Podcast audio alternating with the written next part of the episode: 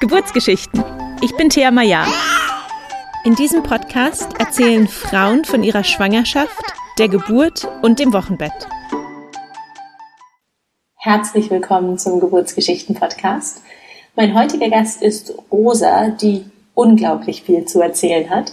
Rosa war insgesamt sechsmal schwanger, hat drei Fehlgeburten erlebt, drei Geburten, hat insgesamt vier Kinder.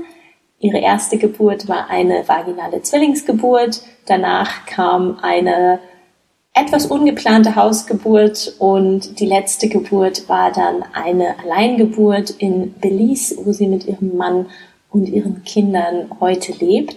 Und weil Rosa einfach so unglaublich viel zu erzählen hat und auch so schön und ausführlich erzählt, haben wir ihre Geschichte in zwei Teile geteilt. Das heißt, heute kommt der erste Teil und nächste Woche kommt dann der zweite Teil mit der Alleingeburt in Belize. Viel Freude beim Zuhören. Bevor wir mit der heutigen Folge anfangen, möchte ich dir kurz das TENS-Gerät vorstellen. Viele Frauen wünschen sich eine interventionsfreie Geburt, haben aber Angst vor den Schmerzen und wissen nicht, wie sie diese ohne medikamentöse Eingriffe bewältigen sollen. Dabei kann ein Geburtstens helfen. TENS steht für transkutane elektrische Nervenstimulation. Transkutan bedeutet einfach durch die Haut. Bei diesem Verfahren werden mit Hilfe von Elektroden leichte Impulse über die Haut an die Nervenbahnen geleitet und das blockiert dann das Schmerzempfinden. Für die Geburt gibt es speziell entwickelte Geburtstensgeräte, die Wehenschmerzen lindern können ohne dabei irgendwelche Nebenwirkungen für dich und dein Baby zu haben. Das sieht dann so aus, dass du dir diese Elektroden mit speziellen Pflastern auf den Rücken klebst. Die Elektroden sind dann über ein Kabel mit dem Tänzgerät verbunden, welches ungefähr so groß ist wie eine Fernbedienung. Über das Tänzgerät kannst du dann selber steuern, wann die Impulse an die Nervenbahnen geleitet werden und wie hoch oder intensiv diese Impulse sein sollen. Wenn du Interesse am Tänzgerät hast und mehr Informationen haben möchtest, dann folge einfach den Link in den Show Notes. Hallo und herzlich willkommen, Rosa. Schön, dass du heute die Zeit hast, uns von deinen Geburten zu erzählen. Hallo, vielen Dank, dass ich dabei sein darf. Ich freue mich. Ja, sehr gerne. Stell dich doch gleich einmal vor. Wer bist du? Was machst du? Wo wohnst du? Wie sieht deine Familienkonstellation aus? ja, sehr gerne. Also ich bin Rosa, ich bin Mama von vier Kindern. Ähm, ich bin Online-Business-Mentorin, also ich habe mein eigenes Online-Business und ich lebe seit vier Jahren, glaube ich, ne? ja, jetzt seit vier Jahren mit meiner Familie in der Heimat meines Mannes in Belize, in der Karibik. Ähm, Genau, drei meiner Kinder sind noch in Berlin geboren und das letzte jetzt vor sechs Monaten, was man dann vielleicht auch mal im Hintergrund hört, äh, hier in Belize bei uns zu Hause. Schön, dann fangen wir gleich an mit der ersten Schwangerschaft, weil wir haben einiges heute zu besprechen. War die erste Schwangerschaft geplant oder war das eine Überraschung? Das war geplant. Und wie hast du dann gemerkt, dass du schwanger bist? Ähm, oh Gott, ich erinnere mich gar nicht mehr genau. Ich denke mal, ganz klassisch ist wahrscheinlich meine Regelblutung ausgeblieben und da wir ja schwanger werden wollten, habe ich dann einfach einen Test gemacht, der dann positiv war.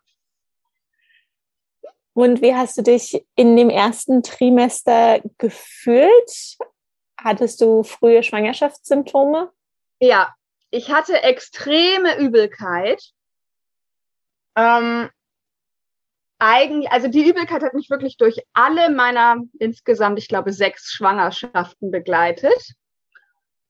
Und ich weiß, dass es in der ersten auch massiv war. Was einem aber ja dann auch immer gesagt wird, es ist ein gutes Zeichen. Ähm, na, Hormone, also damals hieß es so, das ist ja jetzt auch schon zehn Jahre her, damals hieß es dann, ähm, ja, denn das spricht für eine gesunde Schwangerschaft, das Kind nistet sich ein und so weiter. Was ja bei mir dann nicht der Fall war. Okay. Ähm, seid ihr nach dem positiven Schwangerschaftstest zum Arzt gegangen? Also wie ging es für euch weiter oder wie ging es in dieser Schwangerschaft weiter in der ersten? In der ersten ging es so ganz den ganz klassischen Weg. Ähm, ich bin dann zur, also habe einen Termin bei der Frauenärztin gemacht. Ich hatte eine ganz tolle Frauenärztin in Berlin und ähm, Test war positiv, Baby war sichtbar auf dem Ultraschall. Das war, glaube ich, neunte Woche. Alles war gut. Dann wurde ein Folgetermin, also ne, die üblichen Tests. Dann wurde ein Folgetermin vereinbart, ich glaube, zwei Wochen später, drei Wochen später, also paar Wochen später, wo ich dann auch den Mutterpass bekommen sollte.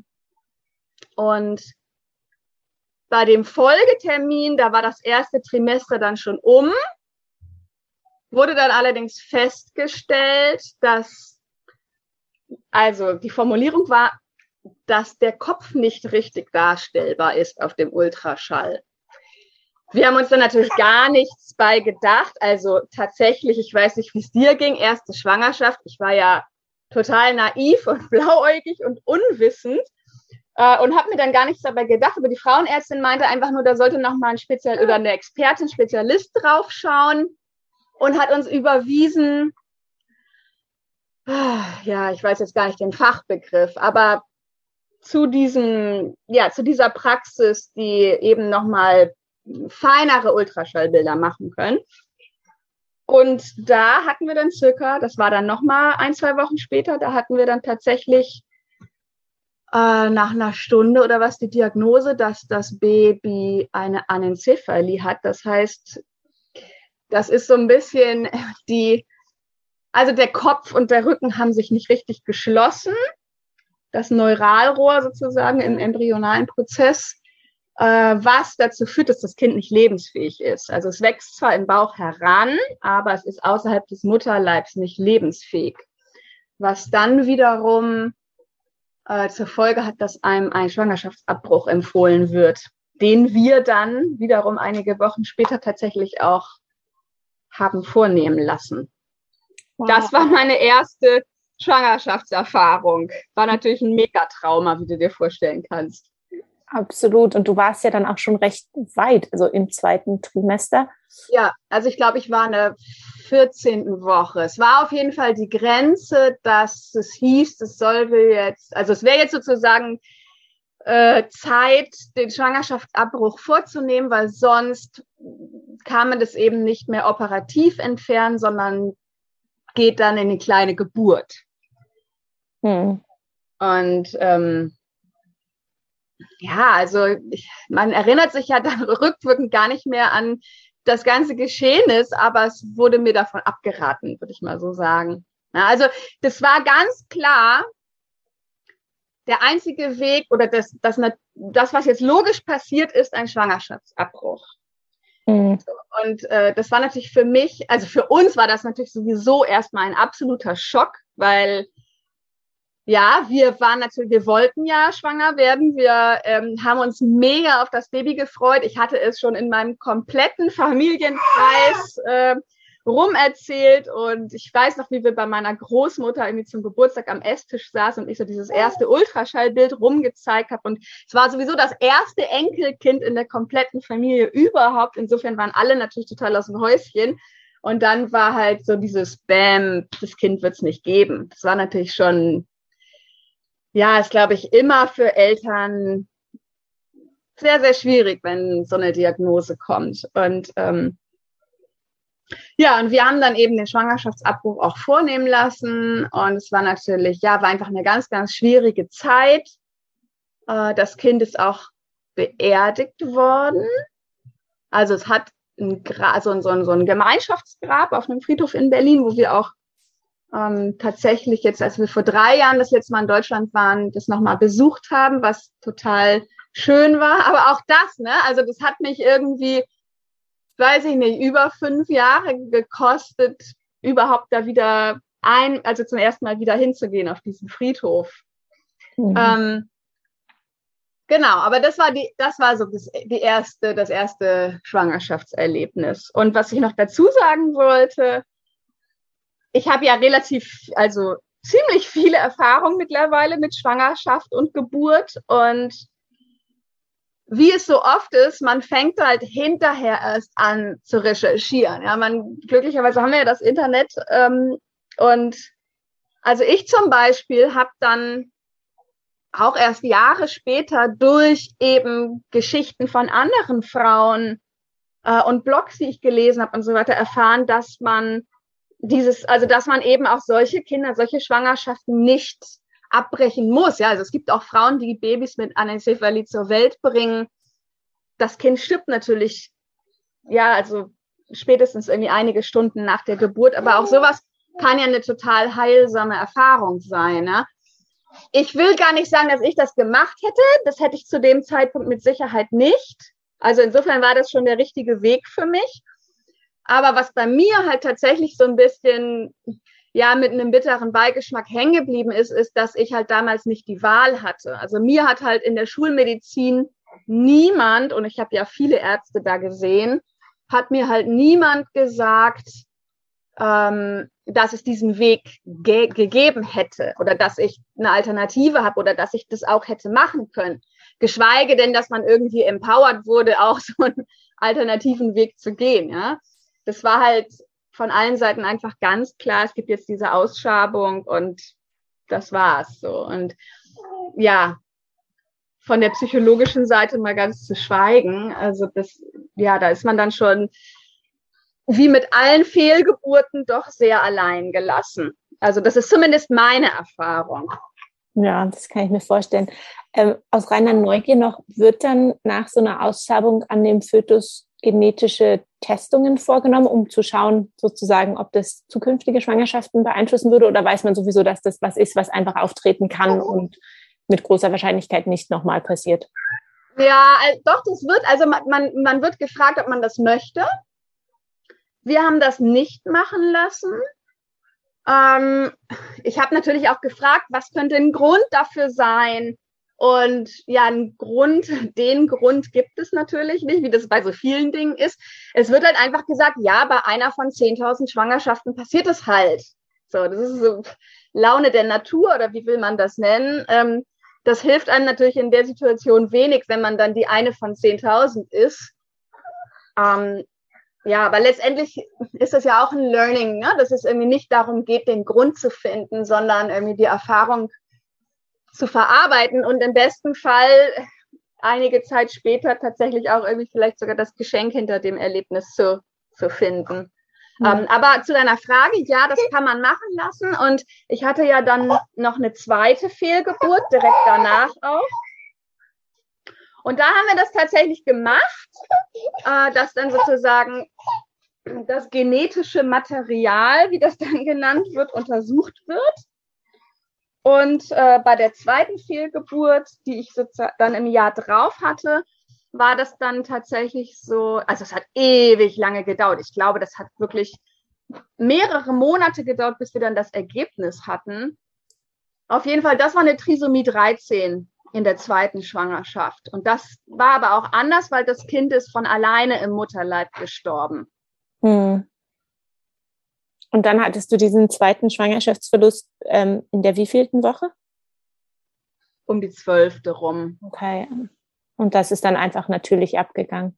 Das ist dann natürlich abgegangen, ähm, was natürlich ja ein bisschen weniger schlimm war.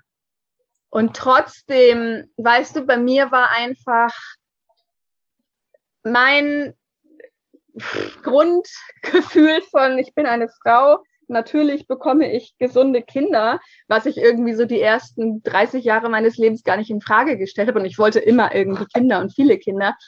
Das war natürlich am Boden zerstört. Ja. Und ich habe mir einfach, und ich glaube, das ist irgendwie auch eine Erfahrung, die viele Frauen mit Sternenkindern teilen. Ich habe einfach gedacht, mit mir ist irgendwas falsch. Und mit meinem Körper stimmt irgendwas nicht. Und ich hatte zu dem Zeitpunkt eine wahnsinnige Angst, dass ich gar keine Kinder kriegen kann. Also dass mit meinem Körper irgendwas ja nicht richtig funktioniert, ja, und ich einfach keine Kinder kriegen werde. Ja.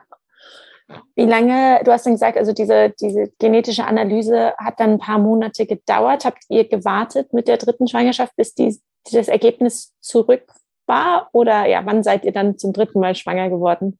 Ja, also wir haben, also nach der zweiten Fehlgeburt war es für mich sowieso so, dass das Thema Kinderwunsch erstmal pausiert hat. Also das war ganz klar, ich will, für mich war das so, ich wollte jetzt nicht direkt wieder schwanger werden, ich brauche erstmal eine Pause. Ich musste für mich erstmal das verarbeiten und Klarheit gewinnen, wie es überhaupt weitergehen kann und auch Mut und Kraft erstmal wieder schöpfen. Das ist ja auch wahnsinnig anstrengend. Ähm, und auch erstmal Abstand gewinnen. Ne? Also es war gar nicht Thema, dass wir uns irgendwie jetzt gefragt, also das, da, da war kein, kein Wunsch, jetzt direkt wieder schwanger zu werden. Deswegen, also das war losgelöst von dieser, von diesem Testergebnis. Wir haben jetzt nicht darauf gewartet. Ähm, das hat überhaupt keine Rolle gespielt, weil ich wollte zu dem Zeitpunkt eh nicht direkt wieder schwanger werden. Mhm. Und wie lange hat es dann gedauert, bis du wieder schwanger geworden bist? Ähm, also die erste Schwangerschaft war 2013, die zweite war 2014. Oder ich glaube, das Kind wäre dann 2014 geboren. Und ähm, dann sind wir wieder schwanger geworden, Anfang 2015. Also grob irgendwie ein Dreivierteljahr später, würde ich sagen. Wie war das für dich, dann wieder einen Schwangerschaftstest in den Händen zu halten? Konntest du dich entspannen, gerade im ersten Trimester, oder warst du sehr nervös? Also ich habe mich natürlich auf der, einen, auf der einen Seite gefreut, aber ich war extrem angstbesetzt. Ich hatte natürlich eine riesige Panik, dass da wieder was schief geht. Und wurdest du da dann von deiner Frauenärztin auch begleitet? Genau, also ich bin wieder zur gleichen Frauenärztin und das war auch so ein Augenblick, den ich wahrscheinlich nie vergessen werde. Also das war das, ne, wie ich es irgendwie immer gemacht hatte. Ich habe zu Hause einen Test gemacht, der war positiv. Und dann habe ich eben den Bestätigungstermin in der Frauenarztpraxis ausgemacht. Und ich weiß noch irgendwie, wie, wie ich da auf dieser Liege lag. Mein Mann war auch mit. Und sie eben den Ultraschall gemacht hat und dann Ach so, und das war, ja, ich sehe es andersrum. Und dann drehte sie mir nur den Bildschirm hin und fragte mich, was sehen Sie denn da? Und ich habe so wie aus der Pistole geschossen und ganz selbstverständlich geantwortet, ja, zwei Babys. Und dann ist eigentlich eher ihr die Kinnlade runtergefallen als mir. Das war total lustig, weil ich das tatsächlich schon innerlich wusste, dass wir Zwillinge erwarten. Also das war ja, auch schon dann Ende des ersten Trimesters, ich weiß es nicht mehr genau in der Woche, aber lass es so irgendwie auch um die neunte Woche rum gewesen sein, dass ich, dass man so diesen ersten Termin dann bei der Ärztin hat. Ähm, und meine gewohnte Schwangerschaftsübelkeit und auch der Bauch, der, der verändert sich ja dann schon, gerade wenn es die dritte Schwangerschaft ist. Ähm, also mir war klar schon gewesen, das ist anders als die beiden Schwangerschaften, die ich vorher hatte. Der Bauch wächst schneller und ich fühle mich auch anders. Ähm, und ich hatte auch da eben, also ne, ich hatte ja schon wieder diese Übelkeit und ähm, ich wusste einfach innerlich, das sind Zwillinge und ich war da total drauf vorbereitet. Und als sie das dann eben bestätigt hat, war sie dann eher überrascht über meine Reaktion, ähm, also sie war dann, glaube ich, irgendwie mehr aus dem Konzept als ich.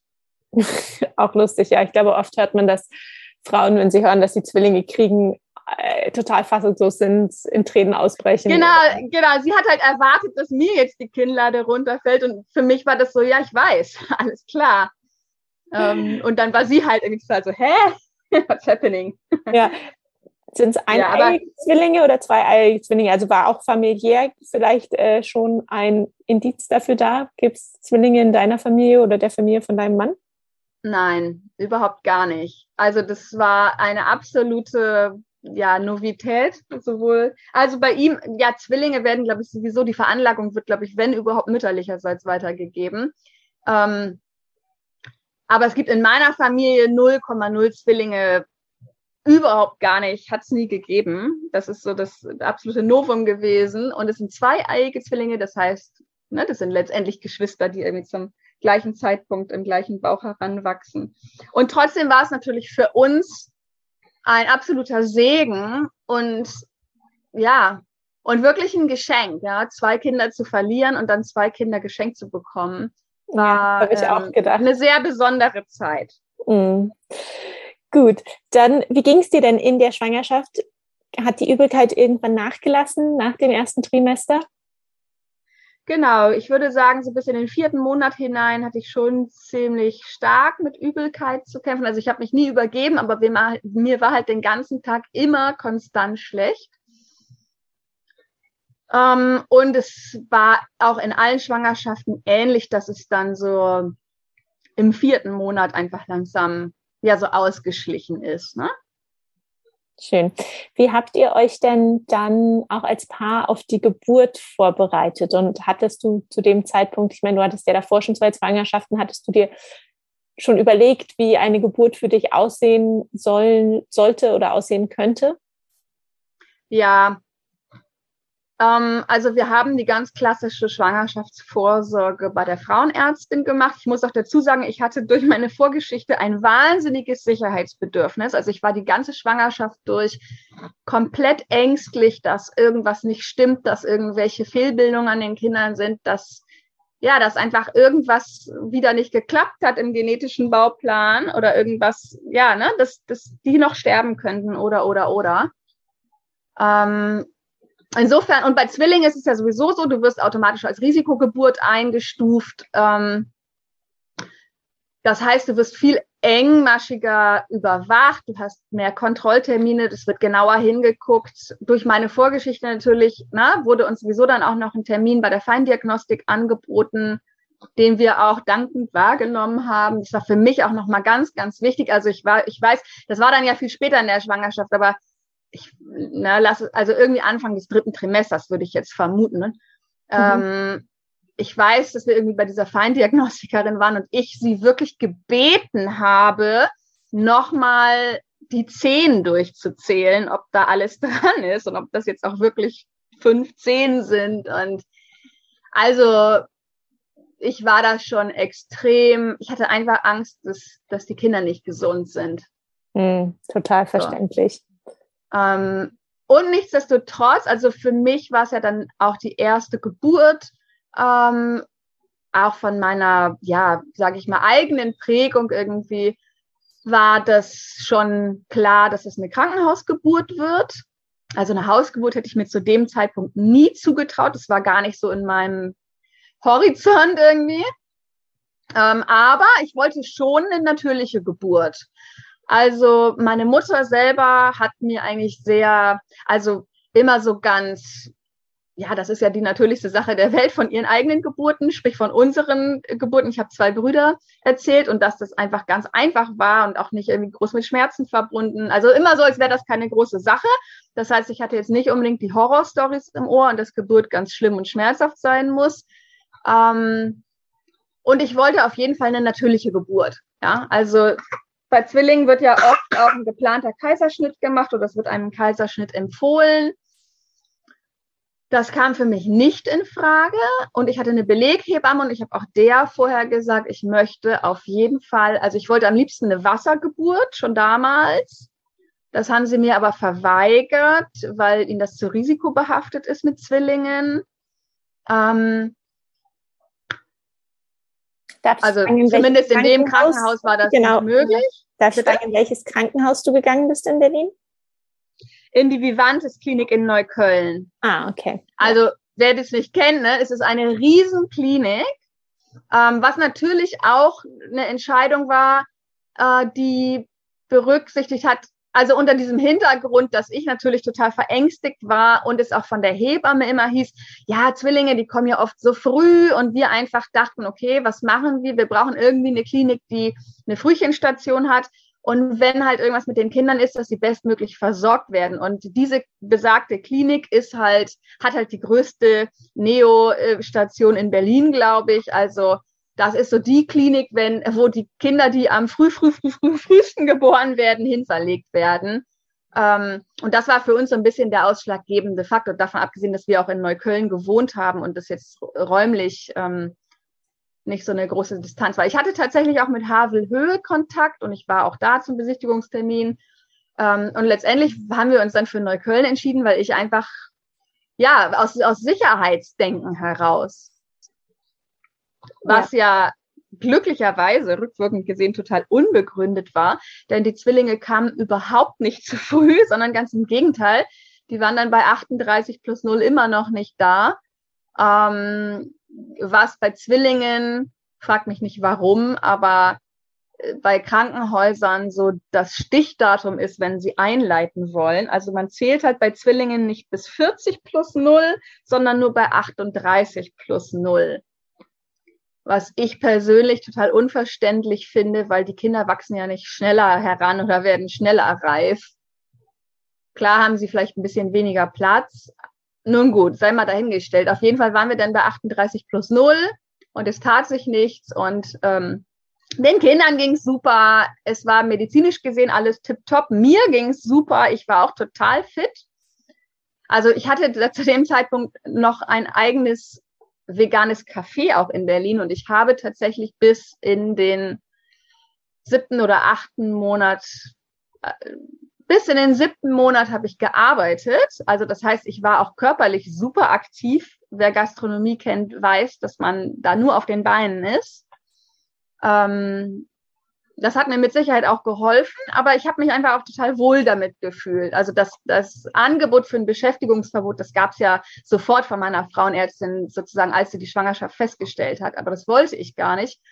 Ich war also total fit, ähm, meinem Körper ging es gut, den Kindern ging es gut. Es gab für mich überhaupt keinen Grund, die Geburt einzuleiten und ich wollte das auch überhaupt nicht. Das heißt, ich habe dann irgendwie einen Tag später nochmal im Krankenhaus angerufen und um eine Zweitmeinung gebeten ähm, leider hatte immer noch die gleiche Ärztin Dienst. Das ist ja dann auch so ein Horror, dass die irgendwie, ne, Ärzt, also ganz anderes Thema, aber Ärzte irgendwie drei Tage am Stück da im Dienst sind. So, auf jeden Fall war unsere damalige Situation, dass ja, wir uns gar nicht getraut haben, uns da irgendwie gegen einen ärztlichen Rat aufzulehnen oder den in den Wind zu schlagen. Und so sind wir dann bei sagen wir mal 38 plus 3 war es, glaube ich, ins Krankenhaus gefahren zur Einleitung. Und ja, was sich daraus so ergeben hat, ähm,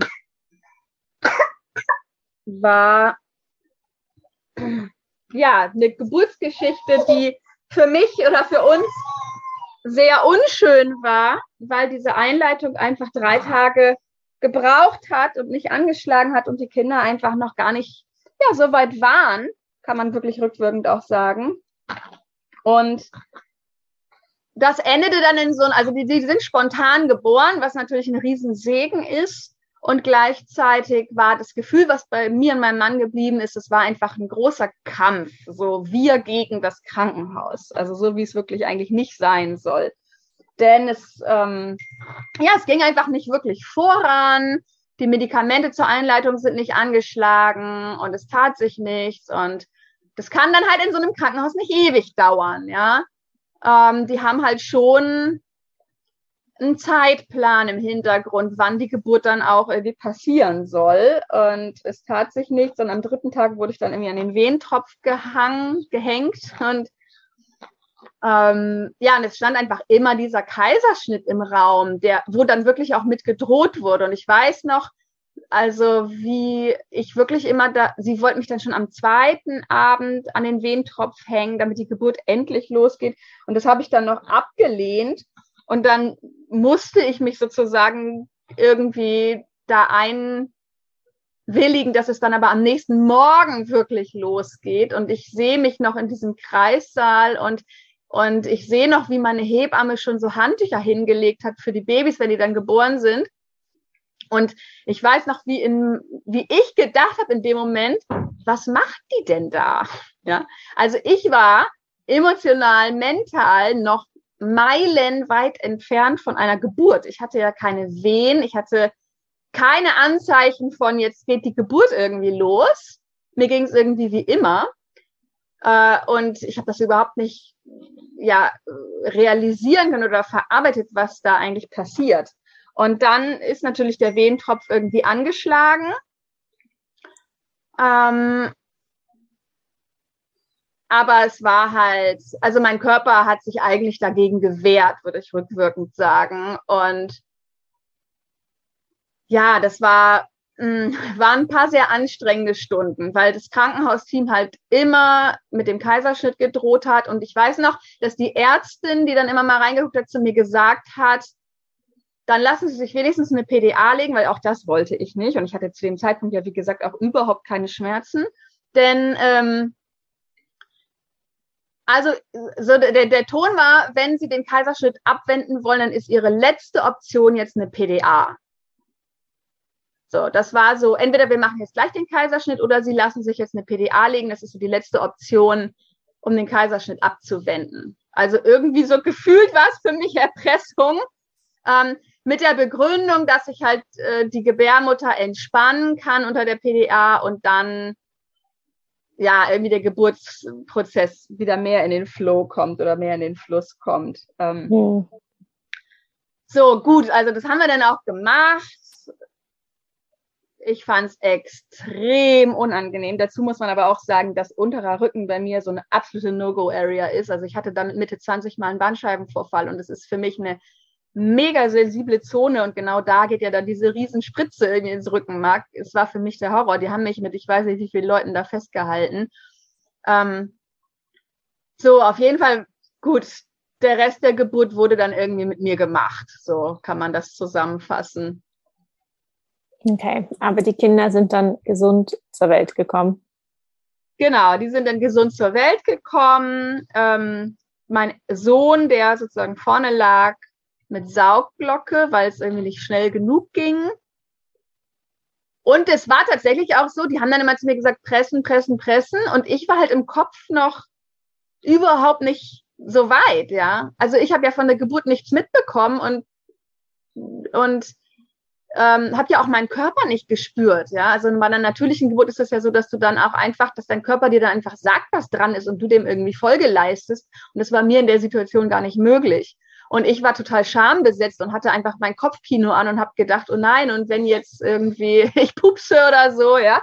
Ähm, habe irgendwie halt innerlich versucht, das zurückzuhalten und dementsprechend ist natürlich auch das Kind nicht weitergekommen, weil ich gar nicht loslassen konnte. Auf jeden Fall sind sie spontan geboren. Mein Sohn wurde dann auch direkt rausgenommen aus dem Zimmer und hat nochmal Sauerstoff bekommen.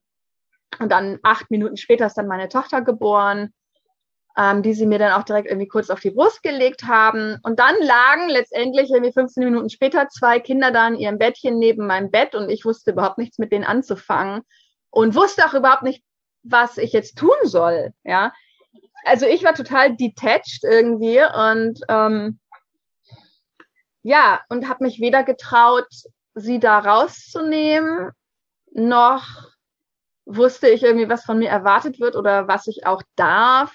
Und dann waren wir erstmal irgendwie alleine mit diesen Kindern im Zimmer und haben blöd geguckt, in Anführungsstrichen. Ja. Genau, und dann, ja, und dann ähm, wurden wir halt, also ich war ja sowieso dann körperlich auch noch total lahmgelegt, ne? Also meine komplette untere Körperhälfte war irgendwie gelähmt für mehrere Stunden. Und dann wurden wir halt rübergefahren auf die Wöchnerinnenstation, wo wir dann noch drei Tage im Krankenhaus geblieben sind. Ja, und dann sind wir nach Hause gekommen. Heiligabend war das 2015. Hattest du dir im Vorfeld Gedanken gemacht über das Stillen von Zwillingen? Hast du sie gestillt? Genau, ich habe die gestillt. Das war mir auch mega, mega wichtig. Das wollte ich auch unbedingt.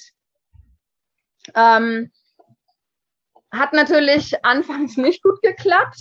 Also das war mit dem Stillen war es halt einfach so, ähm, im Krankenhaus. Also ich hatte Milcheinschuss dauert halt ein paar Tage. Die Babys, wir waren im Krankenhaus, da wird dir natürlich schnell einfach auch Säuglingsmilch zur Verfügung gestellt. Also eine Pränahrung mit Fläschchen, das haben wir auch angenommen. Die Wöchnerinnenstation, muss ich sagen, habe ich wirklich positiv in Erinnerung. Die Kinderkrankenschwestern, die waren total nett, bis auf eine, die mich irgendwie nachts um drei, als ich mal geklingelt habe und nach einem Fläschchen gefragt habe, hat die mich angeblöfft, ob ich nicht selber rausgehen kann, um mir das zu holen. Wo ich auch dachte so, ey, hallo, naja. ähm, generell habe ich das sehr positiv in Erinnerung. Waren die wirklich hilfreich, haben auch probiert, mir zu helfen mit dem Stillen. Ähm, aber es war halt schwierig, weil die Kinder waren noch klein, die waren relativ, was heißt schwach, aber das ist halt ein Unterschied, ob ein Kind mit gut zwei Kilo auf die Welt kommt und ja, sich seinen Geburtszeitpunkt nicht selber ausgesucht hat oder ob das ein ausgereiftes Kind mit, wie meine anderen beiden Kinder, vier Kilo plus waren. Die haben halt einen ganz anderen Zug direkt drauf, ne? Und auch eine andere Power dahinter. Ähm, deswegen, das war mit den Zwillingen ein sehr schwieriger Start. Ähm, aber es war mir mega, mega wichtig. Ich wollte die unbedingt stillen und ich wollte sie auch unbedingt ausschließlich stillen. Und dann haben wir uns, ja, würde ich sagen, die ersten ein, zwei Monate wirklich da durchgekämpft. Und dann habe ich sie aber über ein Jahr auch voll gestillt, beide. Ah, schön. Weil wir noch einiges zu besprechen haben, müssen wir jetzt von ja. den Zwillingen ein bisschen in der Zeit voranschreiten. Ähm, wann bist du denn wieder schwanger geworden? Wie alt waren die Zwillinge da? Genau, also es war tatsächlich so, dass ähm, der Kinderwunsch mit den Zwillingen überhaupt nicht abgehakt war. Das ist ja oft so, ne? dass die, Leute ja auch sagen, oh, Mädchen und Junge, perfektes Pärchen, da habt ihr ja jetzt beides direkt sozusagen two in one abgehakt. ja, nach dem Motto Familienplanung ist damit ja beendet weil das ja so der Traum anscheinend der Deutschen ist, irgendwie ein Junge und ein Mädchen, wie perfekt, das war's dann jetzt. Also das war gar nicht unser Ding, sondern ich hatte, ähm, also ich wäre am liebsten direkt den Tag nach der Geburt wieder schwanger geworden, so gefühlt, weil das einfach, weil ich einfach so verliebt auch in diese Babys war. Es war für mich einfach, ja, so das ist das größte Geschenk überhaupt. Ähm, das heißt, Kinderwunsch war direkt wieder da. Und natürlich waren wir dann auch erstmal mit den Zwillingen beschäftigt, wobei ich auch sagen muss, auch das war für mich gar nicht so das Ding irgendwie, wie es oftmals so dargestellt wird. Ich habe das relativ easy alles gehandelt, beziehungsweise die Kinder waren einfach auch total pflegeleicht. Ähm, insofern haben wir das erste Jahr mit den Zwillingen irgendwie total entspannt verbracht. Und ich bin dann wieder schwanger geworden, da waren die ein knappes Jahr alt. Kannst du dich daran erinnern, wann dein Zyklus wiedergekommen ist? War das auch? Ja, nach ungefähr sechs Monaten. Okay, gut. Das heißt, dann nach, nach nochmal weiteren sechs Monaten ist auch die Wahrscheinlichkeit, dass man gleich wieder schwanger wird, wenn man es versucht, recht groß. Mhm. Ja, ich bin also, das ist tatsächlich ähm, in allen Schwangerschaften bei mir der Fall gewesen. Ich werde halt sofort schwanger. Das ist nicht das Problem. Okay. Konntest du diese Schwangerschaft ein bisschen entspannter angehen, weil du jetzt die die ähm, Zwillinge schon hattest oder war wieder gleich die Angst da, dass was falsch sein könnte? Nee, ich bin das viel entspannter angegangen. Also die Zwillinge, die haben natürlich bei mir in meinem Leben allgemein wahnsinnig viel verändert. Ähm, und ich habe mich einfach in der Zeit, also von der ersten Schwangerschaft, als ich sozusagen anfing, irgendwie mich mit Mutterschaft und ähm, ja, und Kinder kriegen und Kinder haben und Geburt zu beschäftigen, ähm, ja, ist einfach ein ganz, ganz, ganz, ganz großer Prozess in Gang getreten worden. Und es gibt dieses schöne Sprichwort, und das sage ich immer wieder, und es trifft aber auf mich wirklich so 100.000 Prozent zu. Mit jeder Geburt wird eben nicht nur das, das Kind auf die Welt gebracht, sondern auch die Frau als Mutter neu geboren. Und das mhm. ist einfach, ähm, was mich so perfekt beschreibt.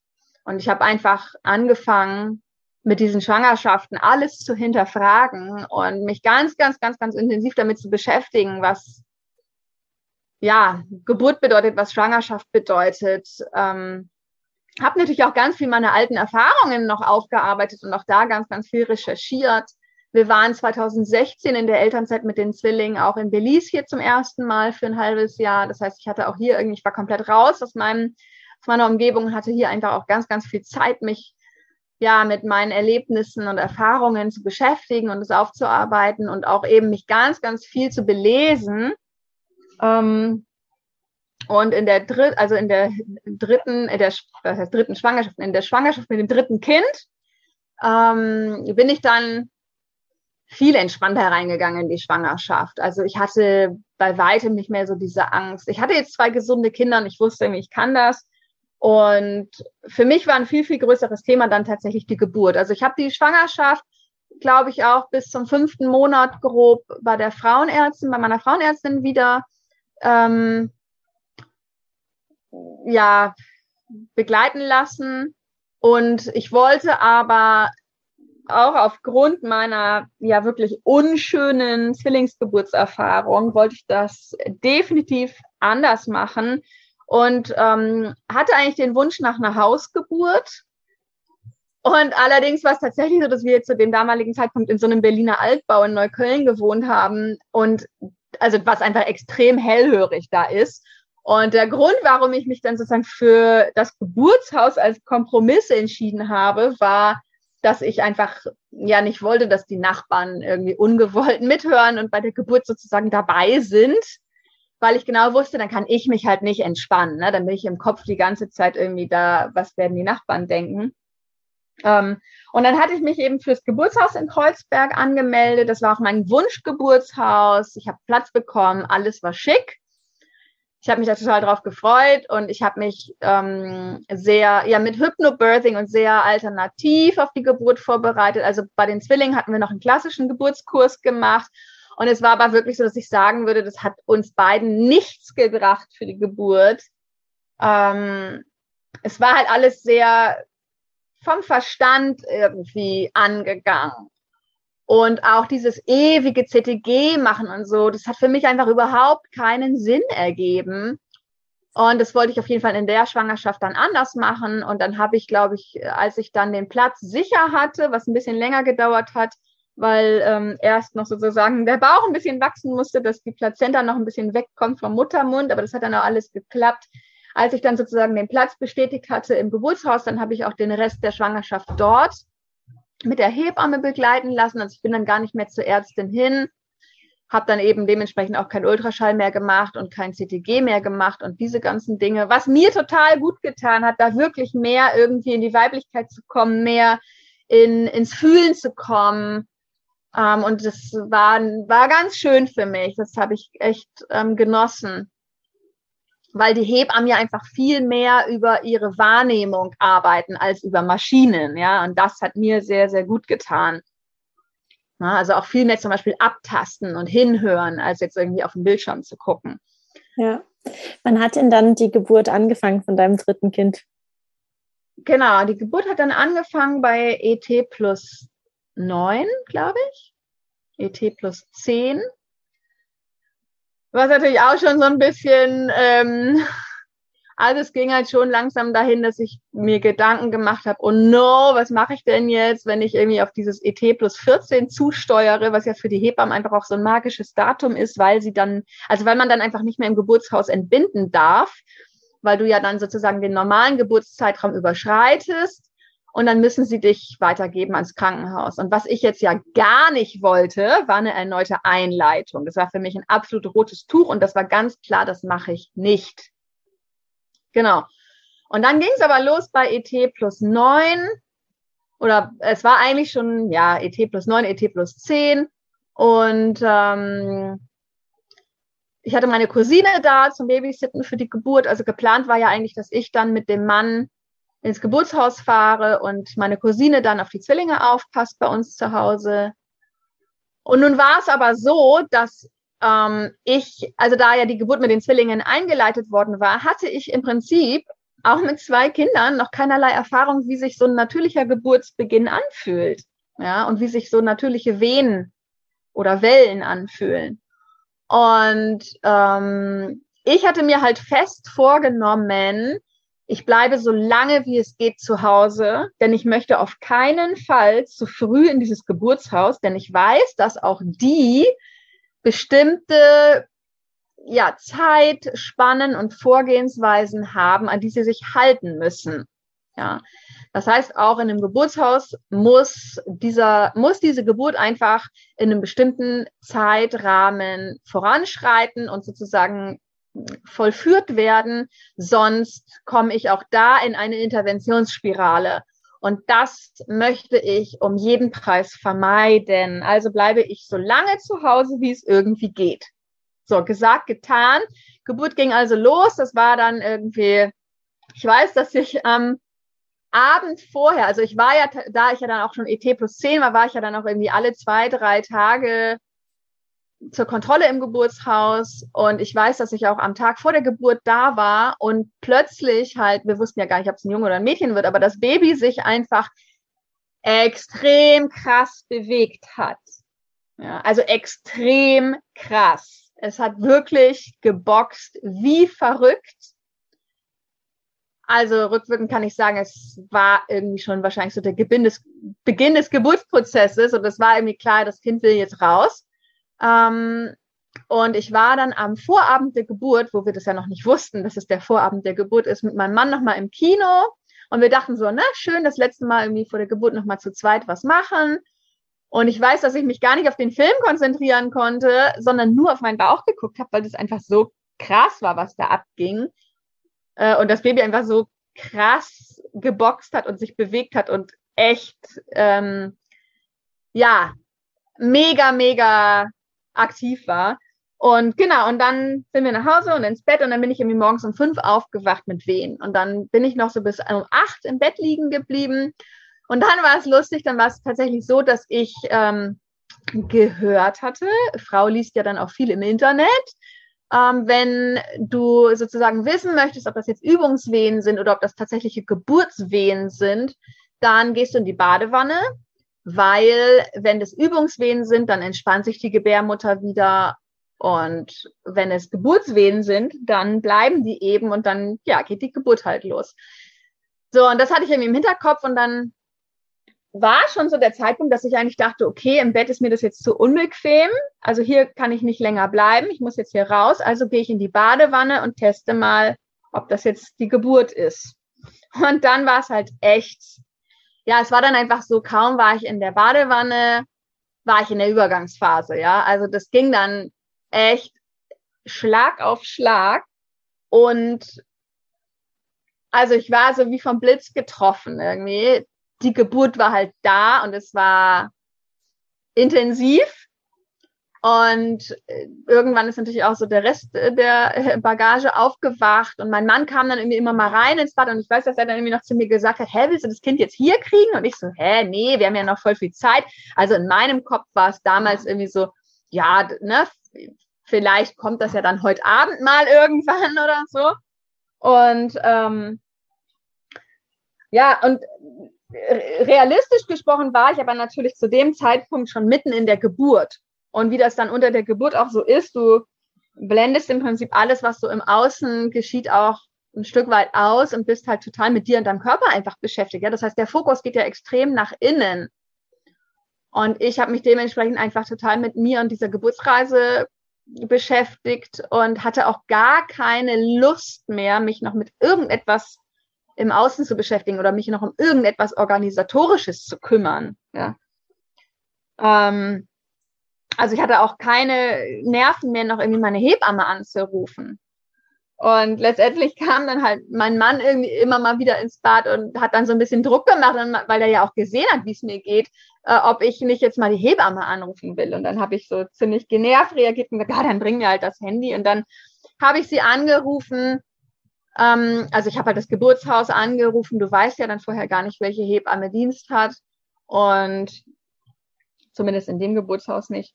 Und ähm, habe ja auch schon am Telefon gesagt, ich habe jetzt schon das Gefühl, dass ich eigentlich aus dieser Wanne nicht mehr rauskomme. Und dann haben wir halt äh, verabredet, dass wir uns in 20 Minuten im Geburtshaus treffen. Mein Mann, der kann dann ja nachkommen, weil natürlich irgendwie noch keine Tasche gepackt war und nix. Ne? Und dann ja, und dann habe ich eigentlich ab diesem Telefonat nur noch auf den richtigen Zeitpunkt gewartet, dass ich irgendwie nochmal aufstehen kann und irgendwie nochmal rauskomme aus dieser Wanne, um mich dann schnell ins Taxi zu setzen und diese gefühlt, das ist ja nicht weit, ja, fünf Minuten rüberzufahren zum Geburtshaus. Ja, und der Zeitpunkt kam aber nicht. Stattdessen äh, wurden halt meine Wehen einfach immer intensiver und dann habe ich Presswehen bekommen. Und dann war mir halt plötzlich auch ganz klar, okay, das mit dem Geburtshaus, das wird nichts mehr. Das Kind kommt jetzt hier in der Wanne. Und ähm, dann habe ich einfach nochmal die Hebamme angerufen und ihr gesagt, ich habe Presswehen, ich kann nicht mehr kommen. Und die hat es dann auch sofort an meiner Stimme gehört und hat super reagiert und hat irgendwie nur ganz klipp und klar gesagt, wo wohnst du? Ich komme. Und dann war die gefühlt innerhalb, also man hat da ja nicht mehr so das Gefühl für Zeit und Raum, aber gefühlt war sie dann innerhalb von fünf Minuten da. Und die zweite Hebamme war dann auch relativ schnell da. Und dann ist, ja, weiß ich nicht, ne, eine halbe Stunde später oder so ist dann die Kleine geboren. Bei uns zu Hause in der Badewanne mit, ich glaube auch offenem Badezimmerfenster zum Innenhof. Also so viel zum Thema Privatsphäre hat mich überhaupt nicht mehr interessiert in der Situation. Genau. Und das war natürlich eine wahnsinnig heilsame Erfahrung für mich. Ne? Jetzt endlich diese selbstbestimmte Geburt zu erfahren und auch diese Bestätigung, dass mein Körper das kann, ja, und dass er auch von selber Wehen generieren kann, wenn der Zeitpunkt dann da ist und wenn die Zeit reif ist und das einfach alles nach natürlichem Verlauf passiert, genauso wie es passieren soll, ohne dass irgendjemand da reinfummeln muss. Das war ähm, war für mich eine mega, mega heilsame Erfahrung und ein wahnsinnig schönes Erlebnis. Das kann ich mir vorstellen. Und dann hast du ja in der danach folgenden Geburt nochmal so ein Erlebnis gehabt. Ähm, wie lange hat es denn dann zwischen dem dritten und dem vierten Kind gebraucht, bis du wieder schwanger geworden bist?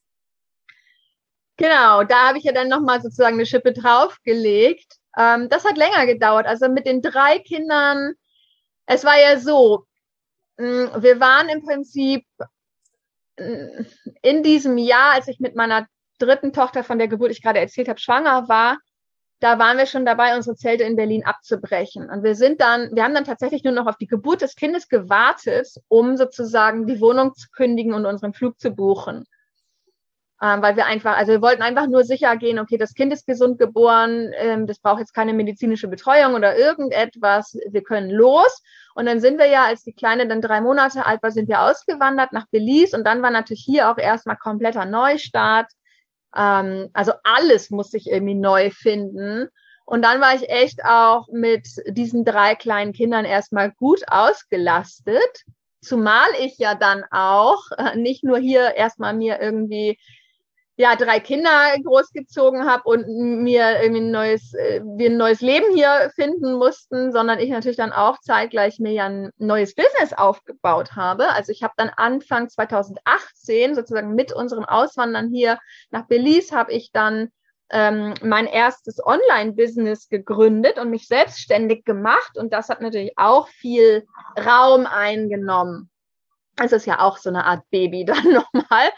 Ähm, und dann, also es war schon so, dass ich irgendwie grob immer dachte, da, also Kinderwunsch ist noch nicht abgeschlossen, das war schon klar, aber es war halt auch klar, jetzt ist erstmal nicht der Zeitpunkt und ähm, wir lassen das mal ganz locker auf uns zukommen. Und dann sind halt letztendlich vier Jahre vergangen, ähm, bis ich wieder schwanger geworden bin, beziehungsweise drei. Also es war dann so, dass ich im Sommer 2021, als meine jüngste Tochter dreieinhalb war, da bin ich wieder schwanger geworden, allerdings ungeplant. Also das war tatsächlich so, dass ich, also dass ich schon gemerkt habe, mein Kinderwunsch, der kommt wieder, aber meine eigene Planung hätte sozusagen noch ein halbes Jahr gewartet. Und dann war ich aber plötzlich wieder schwanger. Ähm, ja, obwohl wir uns das nicht so richtig erklären konnten, in Anführungsstrichen, wie das dann manchmal so ist. Ähm, genau. Und, äh, und dann war das bei der Schwangerschaft so, dass wir uns natürlich trotzdem total gefreut haben. Und ich war, sag mal so, es war jetzt ja eh irgendwie ein Kind weit äh, so grob geplant, also in, in fernerer oder in näherer Zukunft. Insofern ist es ja nicht so gewesen, dass das jetzt nicht gepasst hat. Und klar freut man sich dann trotzdem total und, und stellt sich ja auch innerlich sofort auf dieses Kind ein. Ja, also ich habe dann einen Schwangerschaftstest gemacht, der war positiv. Ähm, und war natürlich trotzdem mega happy und habe dann ähm, die Schwangerschaft auch, obwohl ich auch da wieder ja ne, Übelkeit hatte, habe ich mich natürlich direkt mega gefreut und ähm, ja und, und bin emotional irgendwie direkt wieder schwanger gewesen. Also mit allem, was irgendwie dazugehört. Ja, dass du Träume hast, dass du Pläne schmiedest, dass du dir Gedanken machst über die Zukunft und wie das dann ist und was man alles braucht oder wie das dann wird und nächstes Kind. Und das ist ja ein wahnsinnig intensiver innerer Prozess einfach auch, der, der direkt losgeht. Und als Mama bist du ja irgendwie von, also zumindest geht das mir so, bist du ja von Minute eins irgendwie direkt in Liebe verbunden mit dieser Schwangerschaft und mit diesem Kind. Und dann habe ich in der zwölften Woche, glaube ich, ähm, einen Ultraschall gemacht, also zum Ende des ersten Trimesters. Und da war es dann so, dass kein Herzschlag zu sehen war. Und das hat mich dann nochmal total von den Socken gehauen. Also es war wieder eine Fehlgeburt und das war krass, weil für mich war dieses Thema schon komplett abgeschlossen. Ne? Also ich weiß, das ist irgendwie Teil meiner Geschichte und ich hatte zwei Fehlgeburten vor den Kindern, aber es war für mich wie eine andere Zeitrechnung. Also es war für mich so, es gab dieses vor den Kindern und dann gab es die Kinder und jetzt gibt es so nach den Kindern. Und für mich gehörten Fehlgeburten zu dem Kapitel vor den Kindern. Also ich hätte im Traum nicht damit gerechnet, dass mich das nochmal einholt. Das war für mich ein total abgeschlossenes Kapitel. Mhm. Ähm, so, jetzt war ich aber natürlich auch irgendwie einige Jahre und viele Erfahrungen reicher und wusste mittlerweile, was einem ja auch bei den ersten Fehlgeburten niemand sagt, also mir niemand gesagt hat, dass ich auch diese Fehlgeburt ähm, ja, natürlich gebären kann. Genau, einfach. Also, dass ich keine Ausschabung brauche, sondern dass der Körper das von alleine ausscheidet, wenn er feststellt, die Schwangerschaft ist nicht mehr intakt. Ja, das Hormonsystem verändert sich und so. Das braucht natürlich alles Zeit, aber es ist möglich und der Körper kann das und das ist ein ganz natürlicher Prozess, den Frauen natürlich auch ja seit Anbeginn der Menschheit irgendwie durchlaufen. Ja. So, und das wusste ich und äh, mir war einfach auch von vornherein klar, ich mache diesmal keine Ausschabung, sondern ich lasse meinem Körper einfach Zeit und werde äh, diese Schwangerschaft zu Hause, ja, was heißt gebären, bekommen, wie auch immer man das nennen möchte. Äh, es war im Prinzip meine erste Alleingeburt, wenn man das so sagen möchte. Und das war natürlich einfach nochmal eine sehr, sehr intensive Phase. Ähm, also ich hatte mich einfach in den Jahren auch schon extrem verändert und bin einfach auch durch diese ganzen Schwangerschaftsgeschichten, durch die Sternenkinder, durch die lebenden Kinder, durch ja meine meine Reise in die Mutterschaft und durch die Mutterschaft ähm, bin ich einfach sehr sehr sehr viel mehr zu mir gekommen und ähm, bin auch viel spiritueller geworden und habe gelernt, viel, viel mehr auf meinen Körper zu vertrauen. Und dann war es bei mir so, dass eben die, also oft ist es so, dass das, ähm, das war ja dann auch so, elfte Woche, Schwangerschaftsstillstand war, glaube ich, bei Woche neun. Also das Kind war dann auch schon zwei Wochen tot, ohne dass ich das irgendwie gemerkt hätte. Ähm, und dann ist aber bei mir sozusagen der Aus, Abstoßprozess nicht von alleine losgegangen, was der Körper halt oft innerhalb der ersten Wochen dann macht. Ähm, und ich hatte dann, oder ich habe, und ich habe mir dann eine deutsche Hebamme gesucht, die mich über WhatsApp sozusagen in diesem Prozess betreut hat und begleitet hat und einfach ein Ansprechpartner für mich war. Und das war natürlich super, super schön und auch super wichtig für mich, weil ich zum einen war ich natürlich hier irgendwie in einem fremden Land irgendwie auf mich gestellt. Ich wollte auf gar keinen Fall in dieses schulmedizinische System rein, weil auch da ne, wurde mir natürlich gesagt, also der erste Satz der Frauenärztin hier war, ich kann heute die Ausschabung machen. So, und das hm. war für mich ganz klar, geht gar nicht, auf gar keinen Fall. Hier wird gar nichts gemacht und heute sowieso nicht. So, ich gehe jetzt erstmal nach Hause ähm, und dann habe ich mir eben diese deutsche Hebamme gesucht, die mich dann über WhatsApp, also die auch sehr alternativ ist und die mich dann über WhatsApp betreut hat. Und ich habe auch einen Zoom-Call mit ihr gemacht. Und letztendlich, ähm, ja, habe ich dann diese Schwangerschaft alleine hier ähm, beendet. Und das war halt ein krasser Prozess, weil ich A, irgendwie ganz alleine war, wobei ich glaube ich schon auch so ein bisschen der Typ bin, der Dinge irgendwie mit sich alleine ausmacht. Ähm, und ja, weil das natürlich Ah, das ist halt einfach krass, ja, wenn, wenn eine Schwangerschaft geht, wenn du irgendwie ein Kind verlierst, auch wenn es noch ganz klein ist, auf das du dich gefreut hast. Damit stirbt ja immer auch ein Teil von dir und damit stirbt ja auch immer ein Traum, ja, und eine, eine Zukunftsvision und ein Leben einfach. Ähm, das heißt, es ist ein sehr intensiver Abschiedsprozess gewesen, den ich aber dieses Mal, und deswegen kann ich auch rückwirkend sagen, war das wirklich ein Riesengeschenk, diese Schwangerschaft, auch diese Regenbogenschwangerschaft, ähm, den ich einfach dieses Mal ganz, ganz anders gemacht habe als in den beiden Fehlgeburten davor. Weil ich habe halt nicht, ähm, bin halt nicht in dieses medizinische System gegangen. Ich ähm, ja, habe keine Ausschabung machen lassen, sondern ich habe halt einfach gewartet, bin in den inneren Kontakt gegangen, bin ins Vertrauen gegangen zu mir, zu meinem Körper, zur Natur, zu dem Baby und habe das halt einfach passieren lassen. Und dieses Aushalten ist halt etwas, was ich glaube, wir allgemein in der westlichen Gesellschaft sehr schwer können. Ja, das war wirklich also ein, ähm,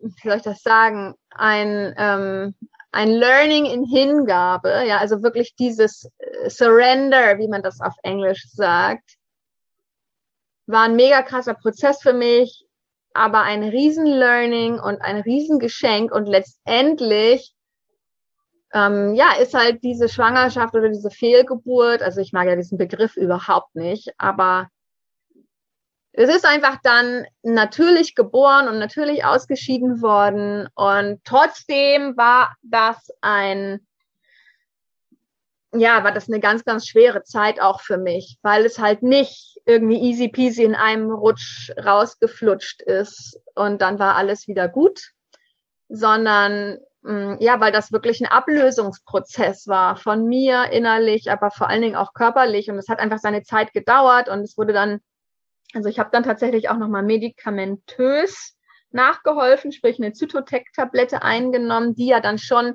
diesen, ja, dieses Ausbluten und dieses Abstoßen der Schwangerschaft in die Wege leitet, weil halt der Muttermund geöffnet wird und aufgeweicht wird.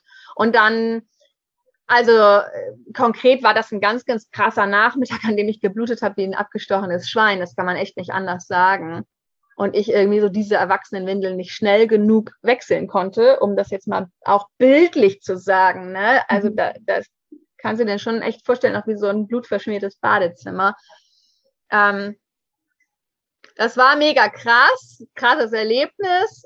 Und gleichzeitig war das bei mir halt so, das muss jetzt auch, äh, bei anderen Frauen ist es wieder anders. In meinem Fall ist es einfach so, dass halt diese Schwangerschaft sich nicht komplett gelöst hat, sondern es ging stückchenweise, stückchenweise, stückchenweise. Und ich habe natürlich zwischendurch auch immer wieder Kontrollbesuche bei der Frauen, also bei der ähm, Klinik gehabt, die ja dann auch immer wieder sagen, aber wir müssen jetzt die Ausschreibung machen, wir müssen jetzt die Ausschreibung machen. Und ich aber weiß, nein, das müssen wir nicht, nein, das müssen wir nicht. Und mein Körper kann das. Und ähm, ich kann auch warten, insofern ich äh, keine Entzündungserscheinung habe, kein Fieber bekomme, es mir nicht schlecht geht körperlich, kann ich warten, bis der Körper das alleine ausstößt. Und das darf auch im Zweifelsfall mehrere Monate dauern. Also bei mir hat es insgesamt drei Monate gedauert und du kannst dir vorstellen, dass das natürlich einfach eine Ausnahmesituation ist für einen, ja, als psychisch. Ähm, ja. Weil du natürlich auch darauf hinfieberst, dass jetzt das irgendwie mal geschafft ist und das ist, dass du das auch innerlich irgendwie mal abschließen kannst. Ähm, und gleichzeitig habe ich einfach meinem Körper auch die Zeit gegeben, die er gebraucht hat und da muss ich auch sagen, hat mir natürlich die deutsche Hebamme und gleichzeitig aber auch ja Geschichten, die ich online lesen konnte. Und deswegen finde ich das so wertvoll, egal ob es Blogs sind oder Podcasts wie deiner, dass man einfach diese Geschichten bekommt, ja, und diese Erfahrungswerte von anderen Frauen hören, lesen, erfahren darf und sich davon auch inspirieren lassen darf für den eigenen Weg, ja. Also ich wusste nur, dass das überhaupt geht, weil ich mich online informiert habe und weil es eben diese Geschichten gibt da draußen von Frauen, die das teilen. Und deswegen finde ich das mega, mega wertvoll. Und ich wusste halt, insofern dein Körper ja das gesund mitmacht und jetzt keine Krankheitssymptome ähm, zeigt, kannst du auch bis nach der ersten Regelblutung wieder warten, weil oft ist das eben so, dass die letzten Anteile der alten Schwangerschaft erst mit der ersten Regelblutung ausgewaschen werden. Mhm. Und ups, genau so war es halt auch bei mir. Genau. Und dann, ja, hat es drei Monate gedauert und dann war ich nochmal und nochmal und nochmal beim Ultraschall und bei der Nachkontrolle. Und irgendwann war dann halt tatsächlich alles draußen. Und dann habe ich natürlich gefeiert, wie verrückt. Also innerlich, weil ich einfach mega stolz auf mich war, dass ich äh, da so mir vertraut habe und irgendwie entgegen allen medizinischen Rat auf mich und auf meinen Körper gehört habe und irgendwie auch auf diese Weiblichkeit, ja, und auf unsere Kraft als Frau und auf die Vollkommenheit der Natur letztendlich vertraut habe. Das war der erste Teil von Rosas Geburtsgeschichte. Der zweite Teil mit ihrer Alleingeburt in Belize kommt dann nächste Woche.